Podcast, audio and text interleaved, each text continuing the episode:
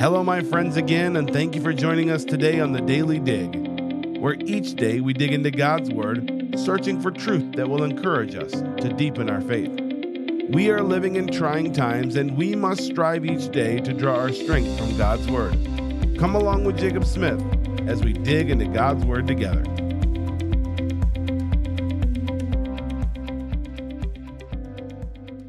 And welcome to another episode of the Daily Dig. I'm so glad that you've joined us. We are looking at Luke chapter number 6. We are getting into the Sermon on the Mount. We are seeing the the beatitudes. The Lord really gets to this place where he's talking about the blessings and how they don't come from getting things or from doing things, but rather Jesus is getting to the heart and really talking about our attitude. He's talking about being something. You know the the the truth is many of us are faced with this truth of do we have christ like character? Are we are going to imitate the savior? Now we know that believers are the only ones who can do this. And how do we know this? Well we know that the bible says you must be born again. Well, what does that even mean? Well, you know, Nicodemus asked that question, and we know that uh, you can't enter your mother's womb again. But rather, Ephesians explains that we were dead in trespasses and sins, and he quickened us. He made us alive. He indwelt us with the Holy Spirit.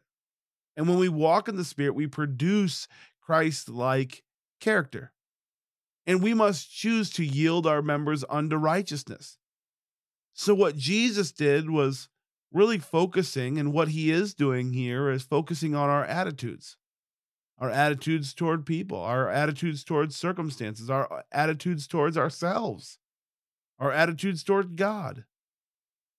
And we see that that really the, these four woes that we're going to be talking about today, they're maybe warnings uh, we see that that Wiersbe says this. He says these four woes share a common truth, and this is what he says. And I thought this was really powerful.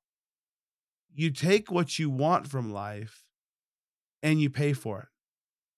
If you want immediate wealth, fullness, laughter, popularity, you can get it.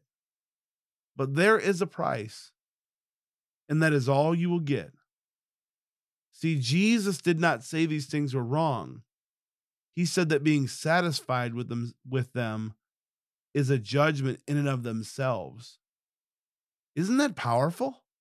Look with me in, in Luke chapter number 6, verse 24. It says, But woe unto you that are rich,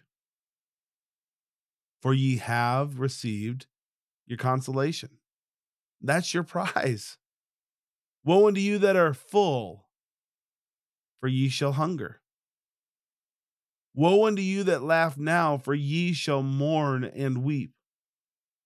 Woe unto you when men shall speak well of you, for so did their fathers to the false prophets. We see that that here Jesus is teaching. He says, "Woe unto you that are rich." You know this is this isn't obvious to us.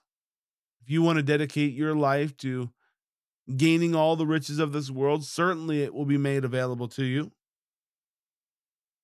And we know for a fact that if there is uh, enough time given towards uh, attention to finances and wealth, you can you have that opportunity here, especially in America.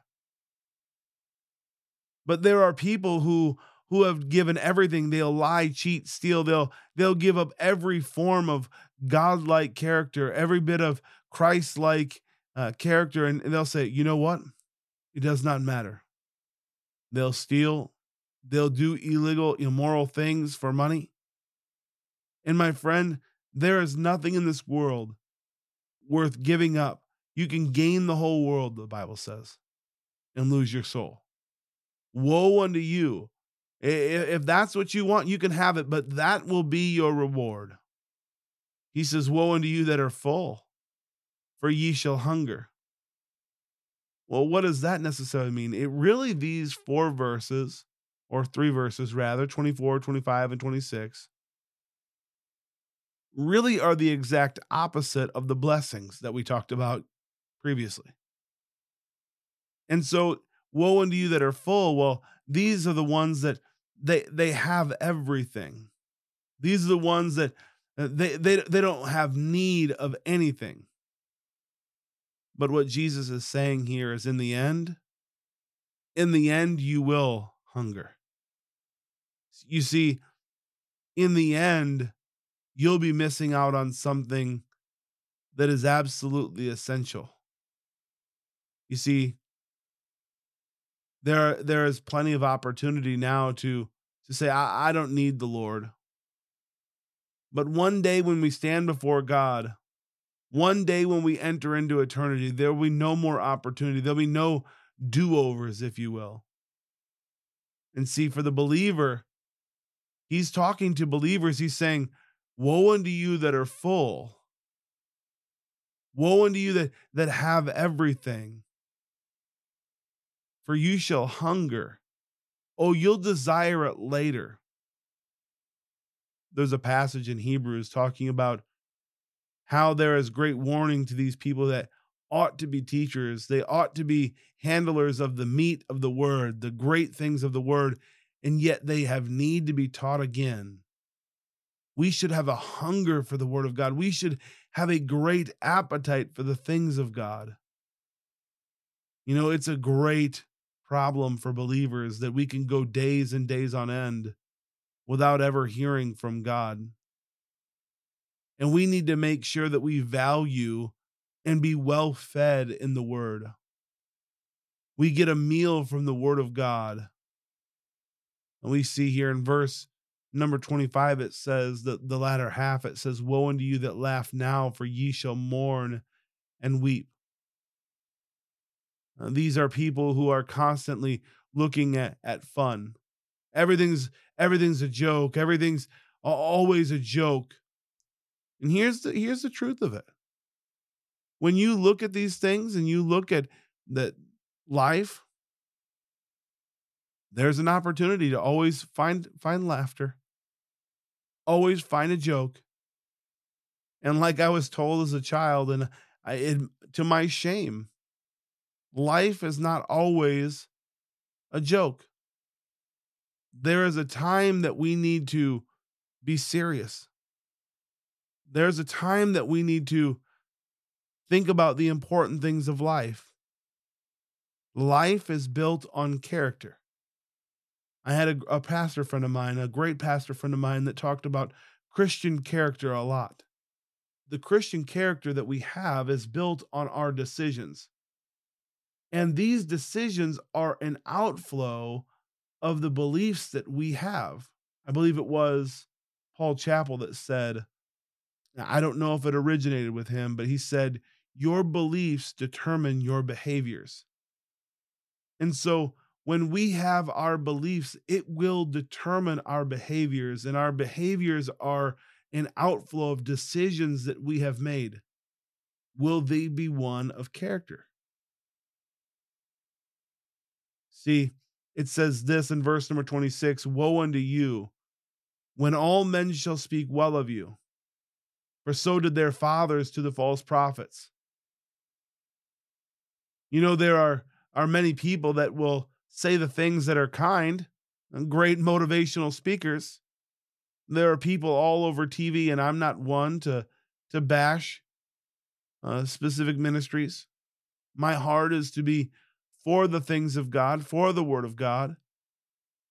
But here's here's what Jesus is saying there's going to be a time where we have to stand up for Jesus, and there are going to be things that we say that aren't kind or are perceived as not kind. You see, the Bible in the day and age in which we live, it still teaches that marriage is between one man and one woman. The Bible still teaches that murder is wrong and, and life begins at conception. You know, I, I believe that abortion is a terrible thing. And there are multiple things we can go down the list. The the Bible says that that lying is still sin. Uh, The Bible says that fornication and adultery is wrong. In our day and age, there has to be a time where we take the word of God and we rightly divide it. And there are times where we have to say things, we have to stand up for things that just are not right. And so the Bible says this, and Jesus is the one who's saying it uh, in, in Matthew, uh, sorry, Luke, uh, verse number uh, 26. He says, Woe unto you when men, when all men shall speak well of you. What he's saying is, is that if you've backed off of truth and you've stopped stating the truth and you're you're compromising your beliefs so that others will just get along with you and others will think well of you, he said, just remember you're grouped in with the false prophets. The false prophets catered their message so that people would like them. Now, my friend, uh, I know that this may have felt a little heavy, and I and I don't want to end being so heavy. But could I encourage you today to consider these four woes, consider our attitudes towards the things of God, and stand up for the things of God, and be encouraged that as you go about your day today, that they didn't receive Christ, and so they're probably not going to receive you. But I would much rather stand before God knowing that I did everything I possibly could to represent Him well. And yeah, there are things that we can disagree about that are probably not that big of a deal. But if we never stand up for God, we are grouped in with people who never stood for God. May you have a wonderful day. God bless. And may you have a uh, great day in the Lord. I hope you were encouraged by the Word of God today and challenged to dig deeper on your walk with the Lord. It is my prayer that you find strength each day digging deeper into God's Word. If you're looking for more resources, you can find them on thedailydig.org. Thank you for joining us, and we look forward to the next time on The Daily Dig.